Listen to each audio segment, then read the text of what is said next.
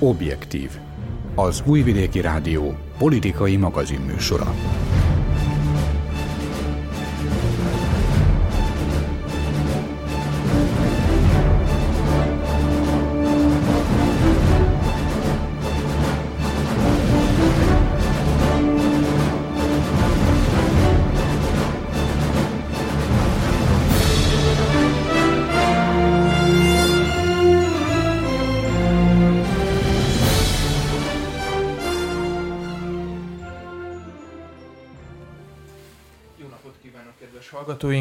László vagyok, Rádiónk Objektív című hírháttér műsorának ügyeletes szerkesztője. Játszva egy kicsit a rádió fogalmával. A formális logika szabályai azt írják elő, hogy az egy több, mint kevesebb, mint a kettő. Gondoljanak bele, ha önöknek otthon két rádiókészülékük van, és ne adj Isten, az egyik felmondaná a szolgálatot, akkor a másikon még mindig tudnák hallgatni híradásunkat, művelődési műsorunkat vagy zenei összeállításainkat. De vajon működőképes-e ugyanezen logika, ha nem technikai felszerelésre, hanem mondjuk a koszovói rendezést feladatul kapó amerikai külön megbízottakra vetítjük. Matthew Palmernek az amerikai szenátus előtt nem sikerült világosan megfogalmaznia, mi az egyikük és mi a másik külön megbízott feladata, illetve mintha az egész történetre egy jó szándékú fátyol ö, borulna. Az elmúlt hónapok vissza-visszatérő témája az ellenzék és a bolykott szavakkal írható le. Az ellenzék politikusai tegnap este is egy kerekasztalon felszólaltak ennek kapcsán, de vajon e témára is rávetül a külön megbízotti kötfátyol? Hallgatóinknak mindenképp tudnia kell, hogy a stúdióban ülők csupán igen-igen alacsony titkosszolgálati beágyazottsággal bírnak, ez viszont nem bátortalanítja el őket abban, hogy néhány mondat erejéig megemlékezzenek a szervezet fennállásának 120. évfordulójáról. Mindezek mellett szólunk a régió és az unió viszonyáról, illetve a kontinentális csúcsszövetség apró cseprő történéseiről.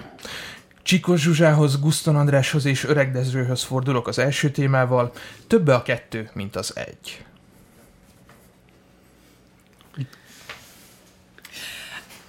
Hát a logika szerint igen, illetve hát matematikailag, matematikailag igen.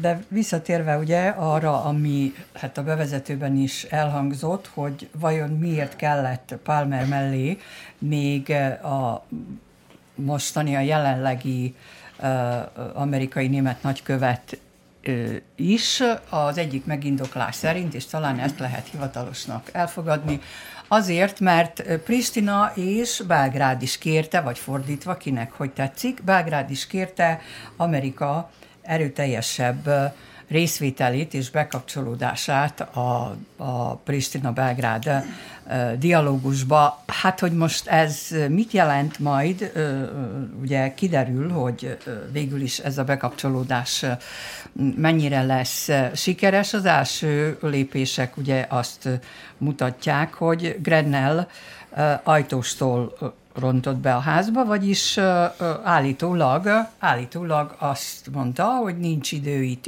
nincs lehetőség időhúzásra, gyorsan kell cselekedni. Vannak, akik azt mondják, bár én, én most így csak mellékesen megjegyzem, hogy igazából Igazából ö, semmit se tudunk, hogy vajon mi is történik a háttérben, ö, csak ilyen kiszivárogtatások vagy találgatások ö, szintjén ö, tudunk ö, beszélni erről a kérdésről, és én is ezt teszem, már mint azt, hogy állítólag azt mondta, hogy hogy Szerbiának mindenképpen el kell ismernie Koszovót, mások szerint még, még talán asztalonban a, a Koszovó felosztása. Vannak ilyen találgatások, ezek főleg brit elemzők részéről érkeznek, hogy igazából az fog történni, és ez nem lesz majd hát erőszakmentes, de reméljük, hogy nem a háborúnak a jele ez, amit Nagy-Britanniában hangsúlyoznak, hogy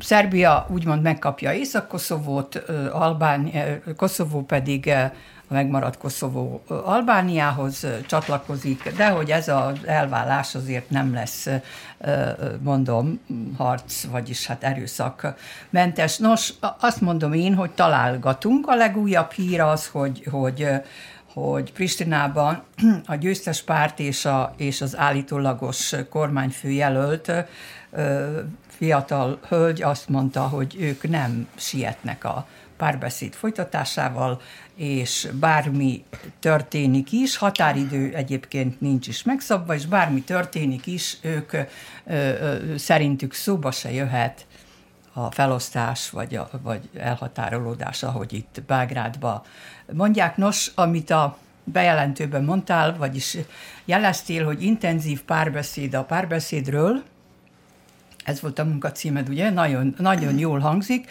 csak azt hiszem, hogy éppen e, semmi e, konkrétum nincs mögötte, legalábbis a nyilvánosság számára. Elképzelhetőnek tartják-e a stúdióban ülők azt, hogy az amerikai bűnügyi filmekhez hasonlóan itt most egy olyan forgatókönyvet látunk, hogy van a jó amerikai külön megbízott és a rossz amerikai külön megbízott, a jó zsaru, rossz zsaru ö, sémájára húzva. Tehát, hogy az egyik majd egy ilyen tárgyaló, képesebb, békésebb ö, diskurzust folytat, a másik konkrétan Grenerre gondolva pedig egy kisé direktebb módon közelít a téma megoldásához. Bűnügyi filmek tapasztalatai alapján ez is elképzelhető, bár én Továbbra is nem látom, hogy egyáltalán mit akar az Egyesült Államok ebben az egész történetben. Ugye az volt a kérdésed, hogy több a kettő az egynél, nyilvánvalóan több, de néha kevesebb is több. Mire gondolok, arra gondolok, hogy az Európai Unió most már lassan magának is sok lesz ebben az egész történetben, és el kéne dönteni, hogy mit akar saját magával, azután, hogy léphessen a mások irányába. Mire gondolok? Arra gondolok, hogy az Európai Unió sorozatban küldi a rossz üzeneteket ebbe a térségbe, térségbe amelyekből lehet, hogy az érdekeltek téves következtetéseket vannak le, aminek a következményeit egyelőre még csak megjósolni sem lehet. Tovább bontom ezt a csomagot, amit egyelőre elég becsomagoltam. Ugye legrosszabbul ebben a történetben jelenleg Észak-Macedónia és Albánia járt, különösen Észak-Macedónia, aki nevet változtatott azért, hogy valahogy közelébe kerülhessen az uniós tárgyalásoknak, ez is kevés volt hozzá, bele is bukik annak rendje módja szerint Zaev miniszterelnök, Albániában nem látom, hogy történik-e valami hasonló, de azt sem látom, hogy mikor fognak csatlakozási tárgyalásokat kezdeni velük. Szerbiára is vonatkozik ugyanez a történet olyan szempontból, hogy beragadtunk a 17 tárgyalási fejezetre, fejezethez négy év után, az idén eddig egyetlen egy tárgyalási fejezet nyílt meg, és nem tudjuk, hogy a finn elnökség még hátralévő két hónapjában várható-e valami elmozdulás. Hiába hangoztassák Belgrádban, hogy négy-öt tárgyalás technika, fejezetet technikailag előkészítettek, nem lehet tudni, hogy ebb, mikor lesz ebb, ezen a téren előrelépés. Viszont amit én nagyon rossznak tartok, Belgrád lehet, Belgrádban lehet, hogy ezt másképp látják és másképp gondolják, Szerbia sajnos ebből a folyamatos elutasításokból arra is következtethet, hogy nagyon messze van az uniós csatlakozás, és innentől kezdve azt csinálhat, amit akar. Ugye 25 volt valami céldátum, ami nem is volt céldátum, mert is soha nem mondták ki, hogy céldátum, azután ezt a cseh miniszterelnök 27-re tolta ki. Én azt gondolom, hogy az is egy nagyon optimista és derülátó variáns. Tíz éven belül uniós tagság nem várható. Ergo mi kényszeríti Alexander Vucicot arra, hogy megállapodjon az albánokkal? Semmi. Eddig arról volt szó, hogy ez a feltétele a kötelező érvényű megállapodás Koszovóval az uniós csatlakozásnak. Miután nincs uniós csatlakozás, kinek az ördögnek kell a kötelező érvényű megállapodás, lehet csinálni bármit, azt, amit akarunk. Ez azt mondta Vucsi tegnap, hogy ő ekkora hazug embert még nem látott, a következő egy évben más sem fog csinálni az ENSZ következő közgyűlésnek következő ülésszakáig, mint folyamatosan azt fogja kérdezni, hogy bizonyítsák be, hogyan voltak mérgezettek a szavazólapok.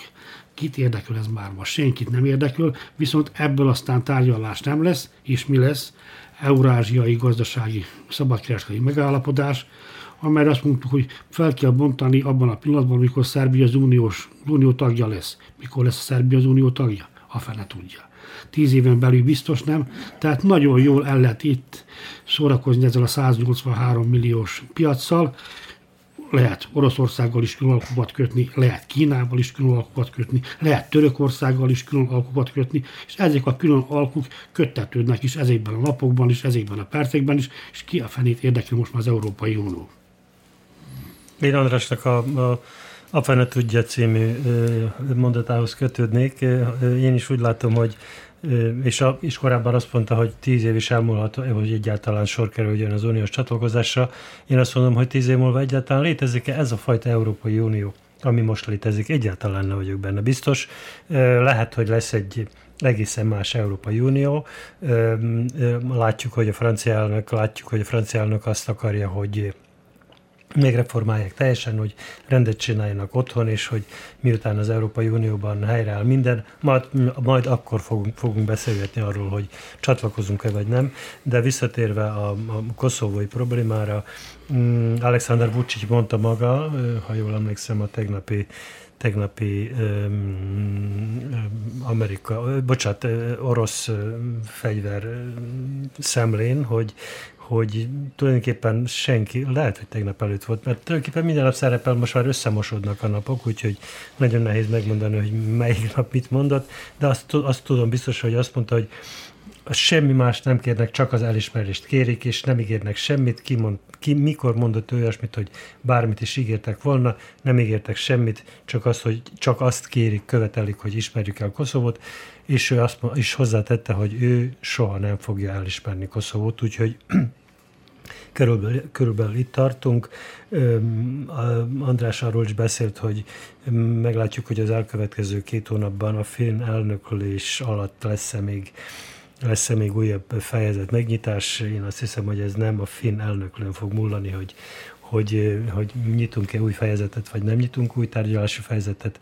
Ezt, hogy is mondjam, az Európai Unió sokkal nagyobb játékosai fogják megmondani. Úgy látom én ebben a pillanatban, hogy senkinek nem érdekel, és senkit nem érdekel az úgynevezett Nyugat-Balkán, tehát ez a régió, amely valamikor, amikor, valamikor Jugoszlávia részét képezte, úgyhogy, úgyhogy hiába hangzanak el olyan ígéretek, hogy a Nyugat-Balkán nélkül az Európa nem, nem, nem az Európai Unió nem teljes unió, hogy föl vagyunk készülve a négy fejezet azonnal megnyitására, hogy gyakorlatilag majd, hogy nem már beléphetnénk az Unióba, erről szó nincs természetesen, ami pedig Koszovót életi hogy többi az egy-kettőnél nem lehet tudni, nem, tényleg nem lehet tudni, hogy mi a szándéka az amerikai elnöknek, aki hát ne felejtsük el, a, a, az amerikai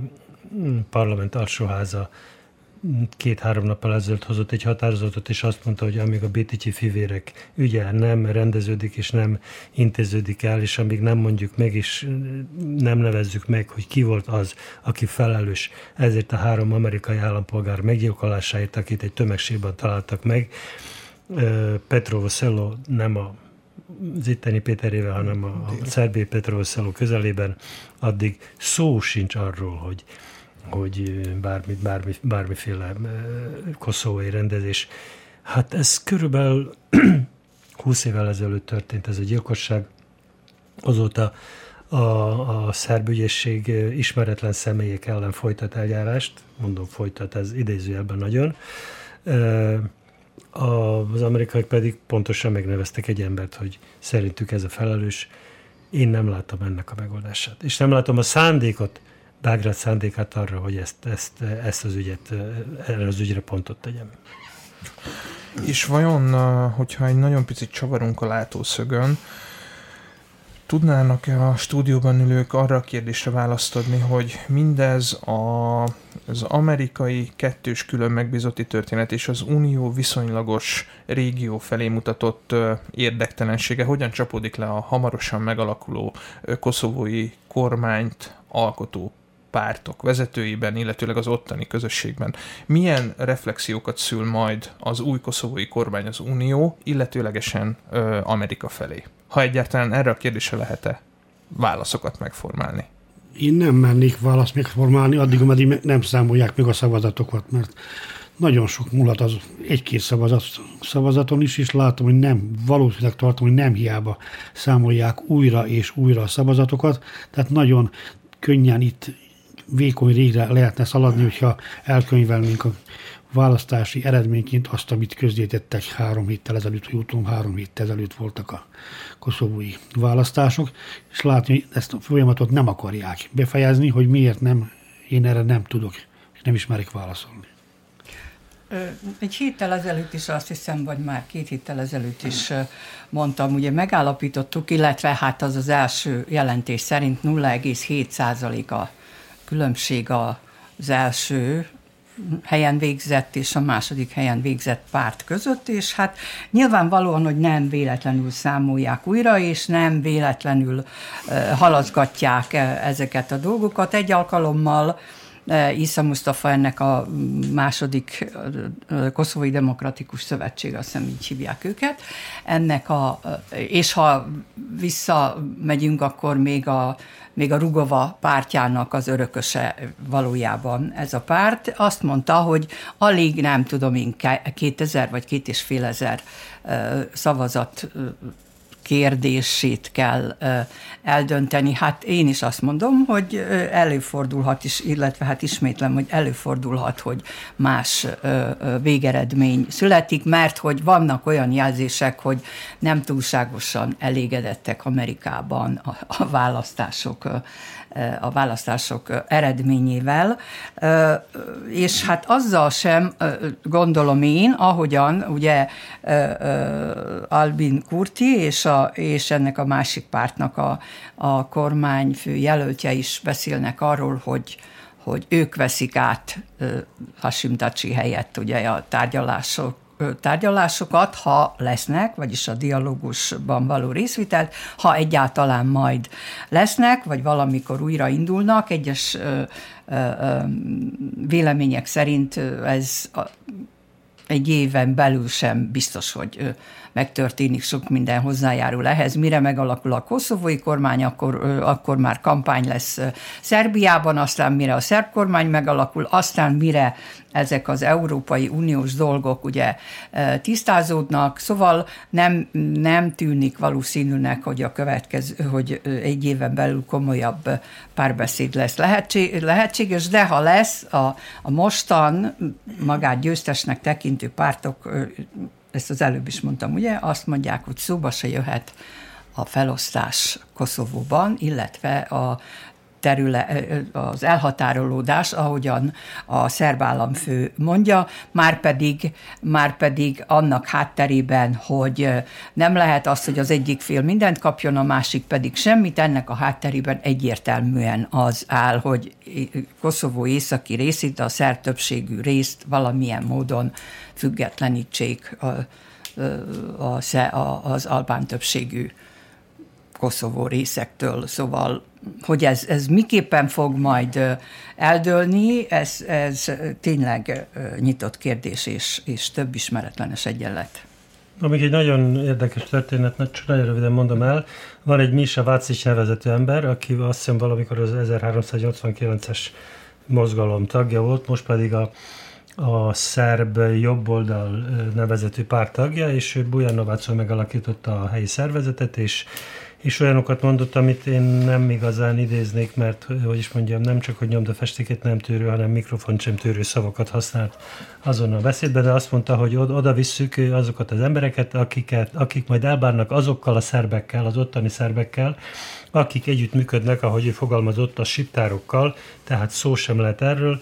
Na most, hogy mi a szerepe ennek a Misa Vasszicek, mindegy, hogy egy olyan szerepe van, csak hogy kitalálták azért, hogy rá lehessen mutatni, hogy ime, vannak még ilyenek is, és, és vannak nálunk sokkal rosszabbak, tehát mi vagyunk az igazi tárgyalópartnerek, nem pedig, nem pedig ez, a, ez a jobb oldal, amely, amely, amely a szerbséget fenyegeti, hogy nem szabad együttműködni az albánokkal, nem tudom, valószínűleg ez, de akkor is, hogy is mondjam, ez, ez, a, ez a 90-es évek példáját hozza vissza, akkor is volt egy csak egy sokkal erősebb jobboldali párt, ugye a radikális párt, amely még mindig létezik, de akkor is rá lehetett mutogatni, hogy íme, hogyha engemet mondatok rossznak, akkor nézzék meg, hogy ez a Vojislav Sessely mit csinálna, hogyha ő kerülne hatalomra.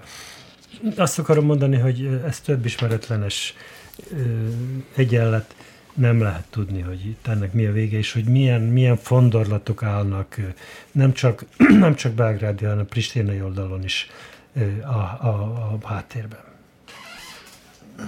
Fél mondat a Dezső által említett történethez.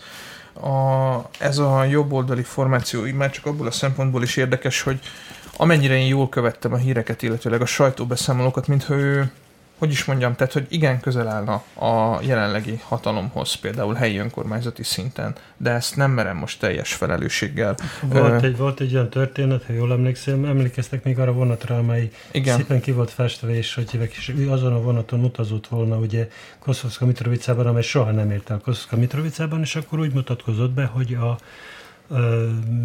a szerb kormány valamelyik tisztségviselőjének a a tanácsadója, vagy valami, akkor hát volt. Egészen nála konkrétan a Koszovó iroda alkalmazottjaként. alkalmazottjaként mutatta be magát, és úgy osztotta a névjegykártyákat. Úgy osztotta a névjegykártyákat, igen, igen, azt akarom mondani, hogy persze, hogy köze van a hatalomhoz, és persze, hogy hát most, hogy, hogy, hogy, hogy is mondjam, egy ilyen báb, akit, akit mozgatnak, nyilván báb, akit mozgatnak minden esetre, ez benne van most ebben a politikában, nem csak most 30 éve benne van az itteni politikában, van, vannak ezek a bábok.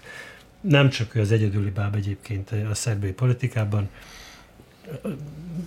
Na, egy, nem mondanék többet, mert, mert, mert kár, kár az időt fesérelni rá. Gondolkodtam, hogy hogyan lehetne az első és a második témánkat egy elegáns gondolattal átkötni, és végül arra jutottam, előre félek a sikertelenségtől, hogy az elmúlt hetek, illetőleg a mögöttünk lévő hét függvényében hallottak-e a stúdióban ülők az ellenzék részéről bármiféle Koszovóval kapcsolatos megnyilatkozást, és miért nem? Én az elmúlt egy évben nem hallottam tőlük semmiféle Koszovó megnyilatkozást, még különben se nem arról ismertek, hogy bármilyen Koszovó politikát hirdetnének amit én tökéletesen megértek. Én azt gondolom, hogy Koszovóval is Szerbiában nem lehet választásokat nyerni, viszont lehet választásokat veszíteni. Ők azt gondolom, hogy tisztán erre utazik a szerbiai ellenzék, addig próbálja elhúzni az igazi érdemi megbírkőzést a mostani hatalommal, ami Koszovó kérdése ellen dől, de viszont visszautalva arra, amit az imént mondtam, ez akár tíz év is rámehet erre, és akkor még hol lesz már a mostani szerbiai ellenzék. Tegnap este számomra elég érdekes mondom, a belgrádi könyvvásáron a Danasznak a standján volt egy, hogy is nevezték, párbeszéd az ellenzék és a hatalom között a hatalom képviselőnek részvétele nélkül. Tehát csupa ellenzéki képviselők voltak ott, többek között Vuk Jeremics, ugye, aki körülbelül a jelenleg jelenzik második emberének számít Gyilasz, Gyilasz után, ő továbbra is keményen állítja, hogy semmi esély arra, hogy a véleményüket megváltoztassák, és hogy elindulnak a választások, ő biztosra veszi, hogy tavaszig a választási feltételeken nem lehet már változtatni. A másik három részvevő Náda Macura, Zoran Zsivkovics és a segítettek a Szergei Trifunovics, ugye ők mind a hárman körülbelül ugyanazt az álláspontot képviselték, hogy aminek a lényeg, hogy persze, hogy rosszak a választási feltételek, ezt nem is tagadja senki, viszont az utolsó pillanatig, vagyis a választások kiírásáig azért kell küzdeni, hogy ezek változzanak. Ugye Trifunovicsnak azt gondolom, hogy kulcszerepe volt abban, hogy megindult a közvetítés illetve megindult valamilyen párbeszéd az európai közvetítéssel, ami lassan fog haladni, azt már elmondtuk itt, hogy három fordulót terveznek három hónapon keresztül, a decemberin túl vagyunk, a novemberi, a decemberi még előttünk, még előttünk van.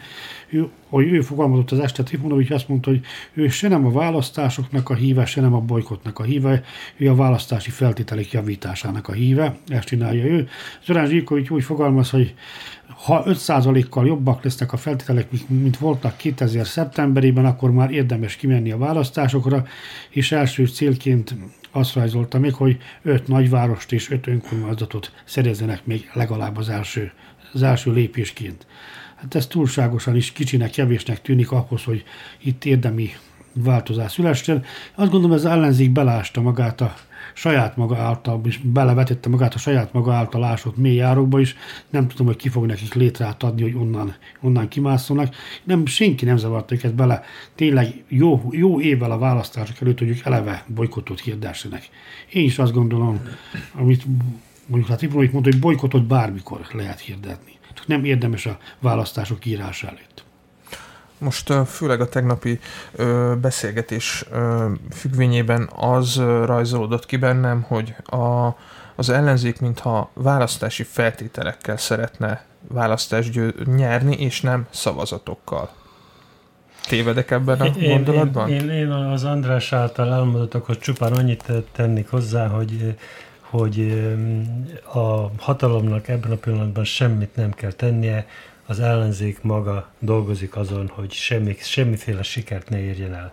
Mert hogy, mert hogy nincs közös állásfoglalás, mert ha közös állásfoglalás lenne, akkor a felmérések szerint talán 52%-ot nyerne mostani hatalom, gondolok itt a, a, a szebb haladó pártra is természetesen az övező koalícióra, és 48-at pedig az ellenzék, de de így, ahogy, ahogy most ezek egymással beszélgetnek, pont a tegnap, tegnapi Danas strandon elhangzott, Danas strandon elhangzottakból lehet ítélni. Zsipkovics ő menne mindenképpen a választásokra, Trifonovics bizonytalan, Macora is azt mondja, hogy hát azért részt kellene venni. Itt, itt a hatalom, én a hatalom lennék, és ez a hatalom egy Pepper ezt csinálja. Szépen néz, és azt mondja, hm, milyen jó, kiváló, bravo gyerekek, így csináljátok tovább, hát mi óriási többséggel fogunk nyerni. Gondoljatok bele, egy, egy hónappal, két hónappal ezelőtt ilyen szavak hangzottak el, hogy fasisztázták egymást, hogy nem egymást, bocsánat, az ellenzéket, hogy, hogy mm, lopók, tolvajok, rablók, stb. stb. Most ilyen szavak nincsenek. Szépen nézik, hallgatnak. Esetleg vannak még, ahogy is mondjam, a hatalmi pártban olyanok, akik nem kapcsoltak, hogy még nem kell semmit csinálni, csak nézni, hogy ezek veszekszenek, és akkor el, meg időnként sértegetnek, és nem akarok neveket mondani, tudnék neveket mondani parlamentben. Tegnap is hallhattunk egy szakállas öregedő politikustól ö, ö, olyan szavakat, ami nem oda való. Na, de nem lényegtelen, azt akarom mondani, hogy, hogy ö, ezek után a hatalomnak ölbetett kézzel kell néznie, hogy mit csinál az ellenzék, és azt mondja, hogy bravo gyerekek, nyertünk ingyen. Én is azt hiszem, hogy a bolykot meghirdetése, ez a, a az ellenzéki többség részéről, mert ugye azok vannak, úgy látszik most többen, akik, akik a, a bolykott mellett érvelnek. Ez, ezt lehet, hogy már nagyon-nagyon megbánták, hogy ezt megtették, de ebből, ebből ha ők ugye, hát hogy úgymond szavahihetőknek akarnak tűnni, vagy lenni, akkor, akkor ő nekik ezt továbbra is csinálni kell. Most már az is, az is kérdés, hogy hát honnan, mert ők azt mondták, hogy ez a bolykott, ez nem, nem azt fogja jelenteni, hogy na ők akkor most ö, ö, mindenki beül otthon, és, és csinálja a saját kis dolgát, és hogy nem, nem kommunikálnak, és nem, nem szerveznek akciót, ö, ö, tiltakozásokat, nem magyarázzák el, hogy mi a, ö, ö, tehát, hogy miért is van szükség erre a bolykotra. Ők aktívan részt akarnak venni, aktívan akarnak akarnak úgymond kampányolni, ez ugye kiderült az eddigiekből, és most az a, az a legnagyobb gondjuk, hogy így mondjam idézőjelbe, hogy nos, vajon hogy tudják ezt majd fölmérni, hogy mekkora ö, sikere és támogatottsága van a, a szavazó polgárok körében annak, hogy ők bolykottot szerveznek, és akkor vannak ilyen, ilyen elképzelések, hogy, hogy a részvételi aránytól függően tudják majd megmutatni azt, hogy na, akkor most a lakosság milyen mértékben, milyen mértékben támogatja a bolykottot, vagyis hogy mennyi, mekkora lesz a részvitel. Mellékesen a részvitelink írtam egy néhány adatot, 12-ben 57 és 7 százalék volt, 14-ben 53, 16-ban pedig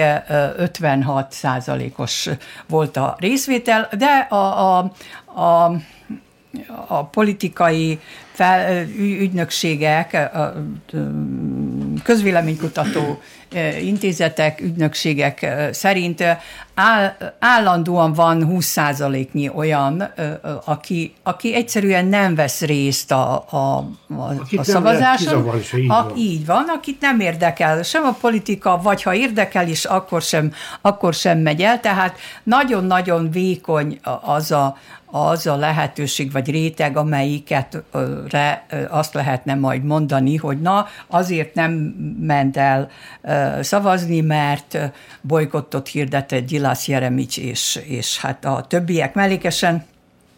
Erről már ugye annyiszor beszéltünk, és, és el is mondtuk azt, hogy, hogy akár mennyire rosszak is ezek a feltételek, mert a, a médiumok, a kormány közeli médiumok a sárba taposták az ellenzéket, erről a Dezső is beszélt az előbb, nem akarom ezt tovább ragozni. Tehát az már, az már megvan és megmaradt, és az emberek tudatában, és itt ezen nem lehet, nem lehet változtatni, vagy nagyon nehezen lehet változtatni, és a bolykott, bolykott csak még csak még egy lapáttal rátesz a, a, a, a hatalom mérlegére. Szóval szerintem, még egyszer mondom, nagyon rossz döntés volt a, nagyon rossz döntés volt a bolykott, és hogyha hallgatjuk az már előbb említett Zorán Zsivkovicsot és, és másokat is, akik akik azt mondják, hogy mindent meg kell próbálni, akkor igazat kell adni, hiszen ha visszaemlékezünk, bár én, én szerintem akkor mások voltak a körülmények, de akkor is, amikor Milosevic-et, sikerült leváltani, akkor is rosszak voltak a feltételek, akkor is olyan volt a média, olyan volt a média amilyen,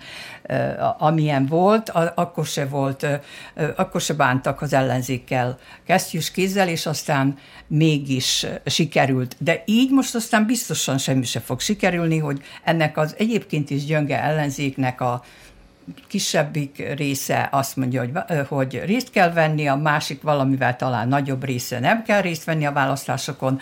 Ilyen kevesen csak, csak a hatalmat szolgálják, és még hozzátenném azt, ugye Zsivkovicsot emlegettétek, ő azt mondja, hogy két listával kellene indulni, Európa pro és illetve kontra, tehát ez, ez lenne a két, két lista, és nem tudom, nagyvárosokat meghódítani, de akár 80 mandátumot is lehetne szerezni ebben a 250 képviselői helyen rendelkező szerb parlamentben, és nagyon gyorsan jöhetne akkor a következő szavazás is, ha ezt megérjük, nem tudom, hogy megérjük-e. Minden bizonyal azért mi még jó néhány szavazást aktívan követni fogunk, vagy szavazóként, vagy újságíróként. De rajtunk kívül lassan már 12 évtizede szerintem szintén követi az aktuális politikai, társadalmi, országos helyzetet egy szervezet, amelyet több névvel illettek a ö, történelem során, UBDA, DB, BIA, belbiztonsági szolgálat, titkosszolgálat. Témaként azért merült föl a mai Objektív című műsorunkban ez, mert hogy a héten ünnepelte ez szervezet a 120 éle, tehát év, 120. évfordulóját a megalakítása, megalapítása óta, és Alexander Vucic államfő is részt vett ezen a rendezvényen, és hogy csak egy kicsit visszapörgetjük a különféle politikus nyilatkozatokat, akkor az elmúlt évben rengetegszer többféle kontextusban fölmerült, hogy az állambiztonsági szolgálatok, illetőleg a belbiztonsági szolgálatok munkatársainak különféle kedvezményeket garantál az állam. Fölvetődik bennem a kérdés, hogy milyen viszonyban van az államvezetés és ez a titkosszolgálat, illetőleg, ha csavarhatok egy picit rajta, milyen viszonyban kellene lennie ennek a két tényezőnek? Hát olyan viszonyban kellene lennie, tehát természetesen, hogy a, az állambiztonság az az állam szolgálatában kellene, hogy álljon, és az állam érdekét, pontosabban a, a demokratikus úton megválasztott politikai garnitúra által elvárt érdekeket, és természetesen az állam érdekeket szolgálja, ami azt jelenti, hogy, hogy a bel- és külbiztonság megőrzése érdekében ügyeljen mindarra, ami veszélyeztetheti az állam biztonságát. Ezért is hívják állambiztonságnak. Ugye 1899-ben Ez volt tulajdonképpen ezért 120 év, mert 1899-ben egy törvényt módosítottak, az államigazgatási törvényről van szó, és akkor hoztak létre egy, egy olyan a rendőrségnek egy olyan alakulatát, amelynek az lett volna feladata, hogy, hogy a belbiztonságról és az általános biztonságról, ezt most olvasom, mert jegyzeteltem magam, tehát erről gondoskodjon. Ebből utána folyamatosan alakultak ezek azok. Itt, itt tulajdonképpen Szerbiában az UDBA szó az, amely, amely a legismertebb az emberek között ezt, ezt, a, ezt a szót ismerik legjobban, bár a BIA is most már ott van, azt hiszem körülbelül, tudják, hogy mit jelent. Na, visszatérve a kérdésedre, hogy, hogy milyen célt kellene, hogy szolgáljon, azt a célt kellene szolgálja természetesen, hogy, hogy az állam érdekeit védje, és az, az állam, mondom, bel- és külbiztonságát szavatolja olyan szinten, hogy, hogy ismeret, ismeret, hogy olyan információkhoz jusson, amelyek meggátolhatnak valamit. Na most, hogy ez minden tekintetben így van-e, ez, és ez nem csak Szerbiára vonatkozik, hanem minden országra, mm, Ebben nem vagyok biztos. Én azt hiszem, hogy pontosan ezek a biztonsági szolgálatok bizonyos mm, úgymond valamiféle önállóságra tettek szert, és olyan ismereteket is tudnak, amelyek már a politikusok nem életét, hanem politikusok létét, már politikai létét is veszélyeztetik. Gondoljunk csak vissza, Amerikában volt egy J. Edgar Hoover nevezetű ember, aki az FBI élén állt 48 esztendeig, haláláig, mert, mert szívszélődésben halt meg, és nyolc elnököt szolgált, nyolc amerikai elnök alatt szolgált, és állítólag ezt utána lehet nézni most már az interneten nagyon könnyen, mind a nyolc félt tőle, mert, mert rettenetesen hatalmas mm, tudása volt mindarról, hogy ezeknek az elnököknek milyen hibáik, milyen bűneik, stb. vannak, és ezzel vissza, visszaért. Most járt itt nálunk ugye az orosz az orosz miniszterelnök Dmitri Medvegyev kíséretében volt Yunus Bek Jevkurov nevezető úriember, aki tulajdonképpen nemrég, aki tulajdonképpen nemrég neveztek ki a hadügyminiszter helyettesévé. Ő a, az orosz katonai titkosszolgálat vezetője volt. 20 évvel ezelőtt ő parancsnokolt azon a hadműveleten, amelyen, amelyen a nyugati hatalmak előtt az oroszok bevonultak a pristinai, tehát a szlatinai, szlatinai repülőtérre, ő szervezte meg az egészet, úgyhogy nem akármilyen Meg aztán dolgokkal... az, hogy elmentek onnan, azt is ő szervezte meg? Azt már, azt már más, más dolog, hogy kiszervezte meg, de minden esetre, minden esetre kiválóan meg volt szervezve, mert, mert pillanatok alatt átfestették a páncélozott gyárműveket, ráírták, hogy Káfor, és bevonultak a, a, a Pristinai repülőtérre, mintha ők valóban a Káfor érkezett volna, mire az amerikaiak és a többiek odaértek, az oroszok mondták, hogy uraim, mi itt vagyunk, és ezt mondom, ez a, ez a, ez a Jevkorov nevezetű ö, ö, ember szervezte meg. Azt akarom mondani, hogy a titkos szolgálatok azok nem akármik minden államban nagyon fontosak, és hát mi sem bizonyítja, hát gondoljunk bele, Putyin, az orosz elnök, KGB-s tiszt volt. Mindenki tudja, ő, ő sem tagadja, úgyhogy, úgyhogy ö, ö, óriási hatalmat képviselnek, el sem tudjuk képzelni, hogy mekkora tudásuk van, és hogy, és hogy mi mindentől tarthatnak az emberek. Gondolok azokra az emberekre, akik, akik hogy is mondjam, vezetik az országot, tarthatnak attól, hogy a titkosszolgálat, ha esetleg előhozakodik ezzel, vagy azzal, vagy amazzal, akkor az neki nagyon nagy kárt jelenthetne. Úgyhogy nem kell ezt komolytalanul venni. Persze maga a titkos szolgálat arra szükség van, ezt valóban komolyan gondolom, hogy arra szükség van, mert anélkül nem működhet egy állam, mert, mert, mert akkor az, az bábállam. Gondolom, még a bábállamoknak is vannak titkos szolgálatai, de, de az, az más dolog, hogy, hogy mondjuk gondolok itt ilyen barán köztársaságokra, Latin Amerikában, stb. stb. De, de hogy, hogy is mondjam, mással is foglalkoznak, nem csak a feladatukkal, az is egészen biztos. Persze, hogy foglalkoznak mással is. Erre a témára különösebben nem készültem, bevallom önöknek, de most műsor folyamán azért néhány nevet itt papírra vetettem. valamelyikről bebizonyosodott, valamelyikről tovább csak feltételezzük, hogy az állambiztonságnak az áldozatai lettek. Iván Stambolic egykori szerbiai elnök, gondolom, hogy tekintélyes név ezen a listán, Szlávkó Gyuruvia újságíró, Radovan Stojicic Bázsak épp akkor bel- belügyminiszter helyettes volt. Akár azt mondhatom, hogy Arkán is. Gyingyisról mai napig nem tudjuk, hogy pontosan mi történt. A Vugdraskovic elleni merényleteknek a sorozata, de Zoran Todorovic Kundák, aki nagyon közel állt a Mira Markovic vezette akkor jugoszláv baloldalhoz, és tudjuk ezt, hogy még a titói érában is a szerb, illetve az akkor még jugoszláv titkosszolgálat nagyon hatékony volt akkor, amikor valamilyen népellenségét kellett eliminálni, semlegesíteni valahol külföldön, legyen szó csetnikről, ustasáról, vagy bárkiről. Ezek az emberek egyszerűen eltűntek, eltűntek itt is. Szolgálati útra mentek, úgy szokták mondani. Ez nem? igazi kérdés az, hogy ki ellenőrzi a titkos szolgálatokat. A, a, az volna jó, hogyha tényleg egy polgári ellenőrzést alatt állnának a titkos szolgálatok. Sikerül ezt elérni valahol, ma nem tudom. Itt nagyon sokáig fáma volt, hogy a 2000-es rendszerváltás vagy félfordulat után Kostunica államfő volt az, akinek az ellenőrzése alá került ez a titkosszolgálat. Egy Bulátovic nevű úriember volt akkor a Bielának az igazgatója hosszú éven keresztül, és állítólag ők tartották Kostunicát nagyon hosszú ideig.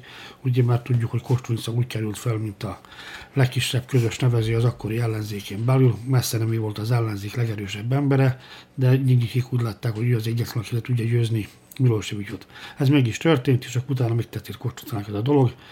Államelnök volt, utána miniszterelnök volt több mandátumban is, tehát elég jó tíz évig ő kitartott ezen a poszton, annak ellenére, hogy a pártja soha nem volt annyira erős, hogy ezt megengedhette volna magának, a DSS soha 20%-on felül nem tud szavazatot szerezni. Az pedig meglehetősen kevés, hogy valaki ekkora uralkodó legyen. Én most már azt gondolom, hogy ez a Kostunica féle ellenőrzés rég, a rég múlt, most valószínűleg, hogy más emberek tartják ezt a, ezt a kezükben. Reméljük, hogy nem élnek vissza vele. Ugye itt a Dezső már emlegette a bitiki fivéreket, ott is valami titkosszolgálati dolog lehetett a háttérben, amikor ezeket az embereket eltüntették a föld felszínéről, és ezek az amerikaiak olyanok, hogy nem felejtenek, hogy 20 év után is fontosnak tartják. Különösen, amikor visszakerülnek a föld felszínére, mert persze, megtalálták, megtalálták a földi Persze. maradványaikat, igen. És az kétségtelen, hogy titkos szolgálatra minden országnak szüksége van, minden olyan országra, amely valamit is ad magára. Ö, Szerintem eléggé mélyen kiveséztük azt, amit természetesen tudhatunk egy titkos szolgálatról, úgyhogy úgy érzem, hogy ez egy olyan téma volt, ami nem minden nap kerül ö, adásba, ezért mindenki fontosnak tartottam, hogy legalább az érintés szintjén foglalkozunk ezzel is. Ugorjunk egy nagyon picit a régió közi beszédben, és tereljük a folytatásunkat az Európai Unió felé. Én itt több témát is felvetettem ennek kapcsán.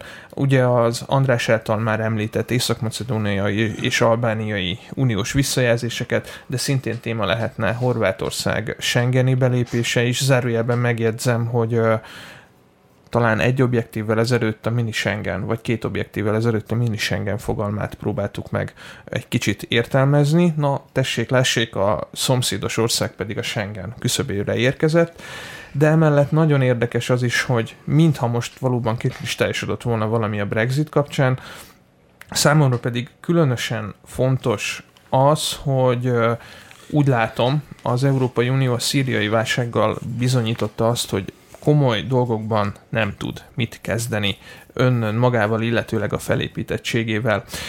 Én azt javaslom, hogy kezdjük talán a Brexit történettel, ugyanis már majdnem biztosra vehető, hogy újabb halasztás lesz a történet vége.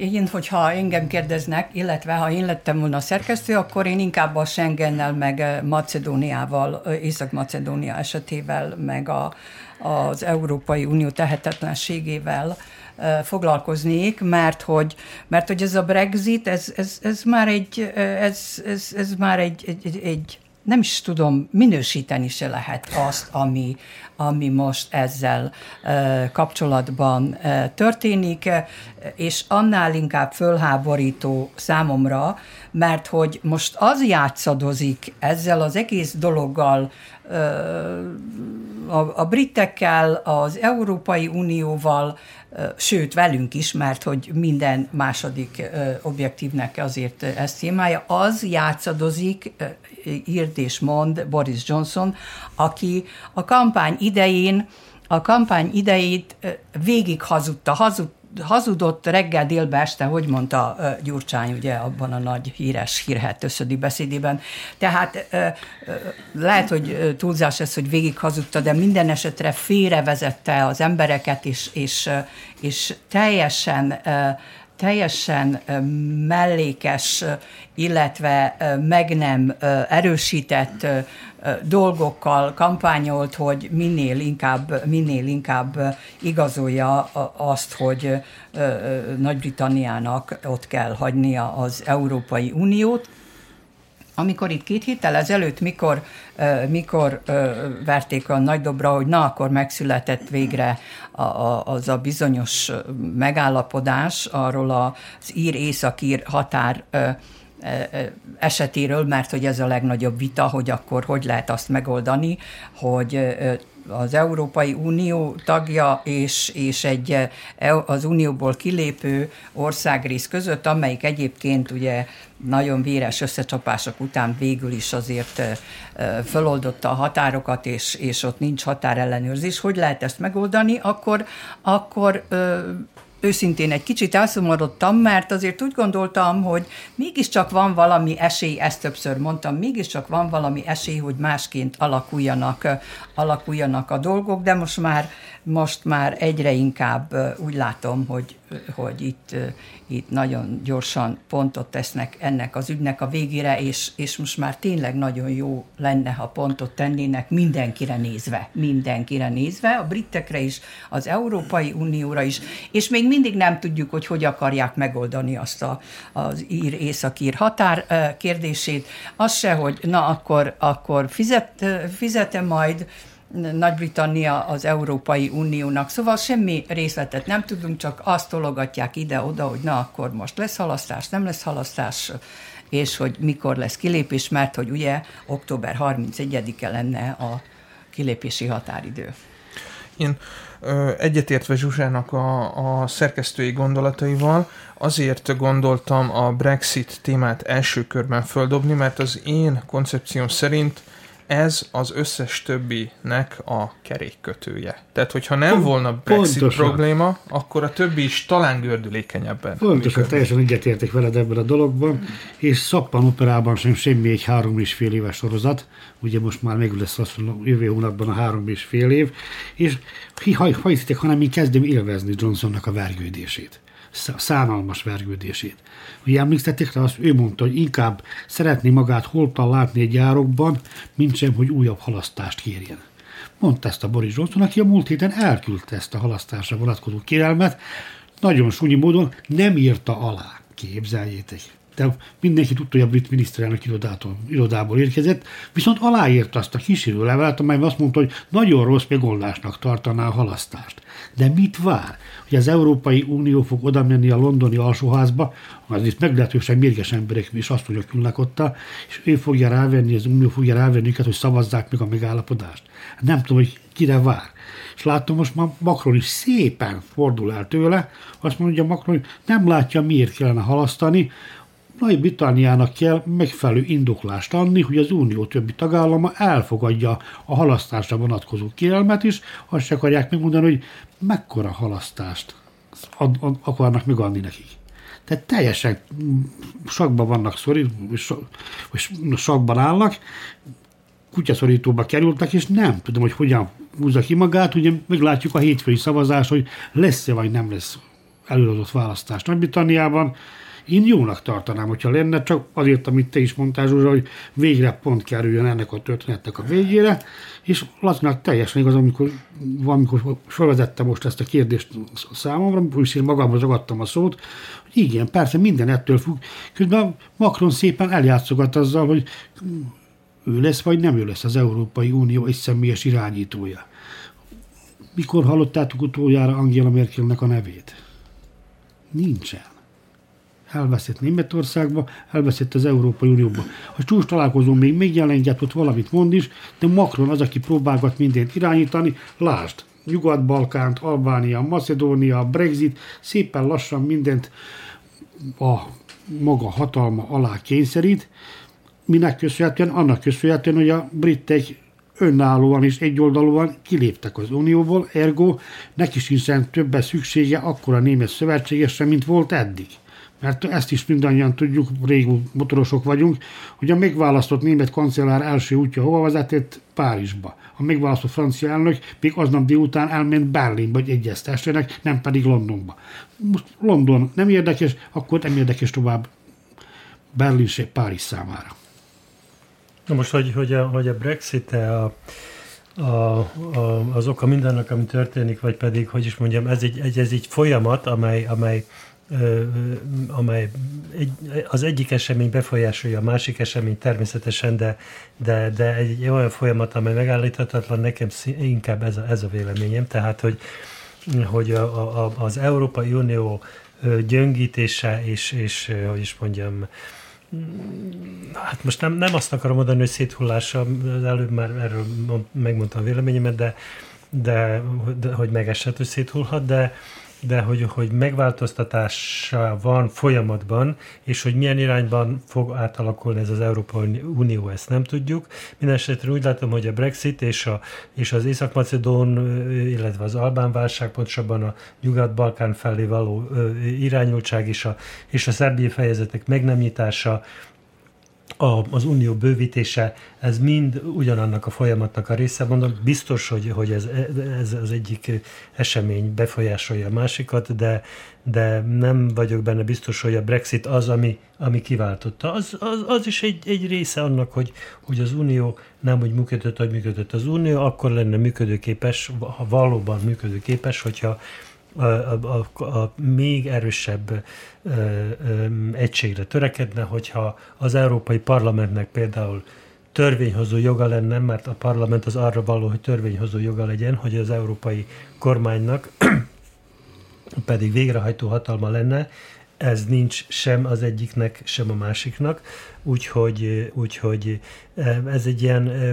egy ilyen érdekszövetség, amely, amely, amely, amely nagyban, nagyban segített a, a, az európai polgárok életén, és, és vámok törlése, a munkaerő és a tőke szabad vándorlása, stb. stb. Ez mind jó, ez mind rendben van, de ezt intézményesíteni kellene ahhoz, hogy tovább lépjünk, nem, fordított folyamat zajlik, ezt, ezt, ezt, ezt csak lehet sajnálni, vagy nem sajnálni, örülni, tapsolni neki, kinek milyen a politikai beállítottsága. Ez minden ember, hogy is mondjam, magának kell eldöntenie, hogy mi szerinte a jó, de Tény az, hogy nagy átalakuló, átalakuló, félben van Európa, ehhez az Egyesült Államok nagyon hozzájárul, mert neki az az érdeke, hogy minél jobban legyöngítse az Európai Uniót, mert, mert gazdasági gazdasági érdekeltség ezt mutatja. Itt van még Kína, itt van Oroszország, arról is beszéljünk, ugye? Hát nem véletlenül hozták ide ezt az S-400-as fegyvereket, stb. stb. Oroszország szeretne azért továbbra is legalább egy helyen megvetni a lábát Európában. Azt akarom mondani, hogy az egész világ átalakulóban van, Kína gazdasági nagyhatalommá vált, katonailag még nem akkora, mint, mint az Egyesült Államok és Oroszország. Na de azt akarom mondani, hogy ez, ez egy nagyon nagy folyamat részei vagyunk. Nem jó tulajdonképpen történelmi korokat élni, mert akkor az ember nem, nem kényelmesen és nem, nem vidáman és, és nyugodtan és, hogy is mondjam, ebéd utáni pihenéssel tölti a, az idejét, hanem, hanem a történelem alakulásával. Ezt nem jó csinálni. Csak egy fél perc és viszont választ. Persze, hogy nem gondolom, hogy a Brexit az oka mindennek, viszont a Brexiten keresztül nyilvánul meg a korunknak az összes betegsége a Brexit, a magos láz, vagy a magos szedimentáció valamilyen gyógyulás esetén minden problémát most itt, itt, itt nyilvánul meg ezen keresztül. Mielőtt véget ér a műsoridőnk, nagyon röviden azt kérdezném meg a stúdióban ülő András szavait használva régi motorosoktól, hogy láttak-e már olyan ö, geopolitikai gócpontot vagy ö, kitüremkedést a pályafutásuk során, amelyet egy ö, politikai állásfoglalással, határozattal sikerült megoldani. Itt egészen pontosan az Európai Parlament által elfogadott és a szír és a török szíriai offenzívájára gondolok. Mert hogy szerintem ez egy igen nem igazán nyomásgyakorló lépés volt az Uniótól nem is tudom, hogy most igazából a, a szír-török hát hogy is mondjam, háborús, de ugyanakkor békekötéssel járó biztonsági, biztonsági, úgymond biztonsági övezet megteremtése talán, talán azt a három és fél millió menekültet valamilyen módon ott tartja abban a, abban a részben, és hogy, és hogy mennyire, mennyire vannak ellentétben az Európa Parlament, ugye az Európai Parlament hozott valamilyen rezolúciót, amiben mélységesen elítélte a török, török nem tudom, minek mondjam, inváziót. Ugyanakkor alig két nappal később a, a védelmi miniszterek találkozóján a németek azt javasolták, hogy hogy közösen, közösen járőrözzenek, vagyis közösen teremtsenek ott biztonsági, biztos övezetet a hazatérő menekülteknek. Tehát az Európai Unió egyáltalán nem tudja, hogy mit csinál a balkéz, vagy mit csinál a jobb. Én viszont úgy látom, hogy hogy ez a, ez a történet is az átalakuló félben levő világ egyik története, mert hogy tulajdonképpen Erdogán és Put, Put, Putyin találkoztak és megbeszélt, megbeszéltek előre mindent, úgyhogy ez most erről nem olyan régen volt, csütörtökön volt azt hiszem ez a találkozó Szocsiban, úgyhogy, mm, és ez a három millió ö, ö, migránssal való ö, játszadozás, ez tulajdonképpen megint csak játék, ö, tulajdonképpen Oroszország, Oroszország előre tölt e, etéren itt, a, itt Szíriában. Így van, nem csak Erdogán nagy győztes, hanem Putyin is, Putyin is nagy győztese ennek az egész történésnek. A jövő szombati objektívben a győztesek és a vesztesek történetével folytatjuk. Megköszönöm a stúdióban jelenlévő Csikos Zsuzsának, Guszton Andrásnak és Öreg Dezsőnek a részvételt, hallgatóinknak pedig a figyelmet. Objektív. Az Újvidéki Rádió politikai magazinműsora.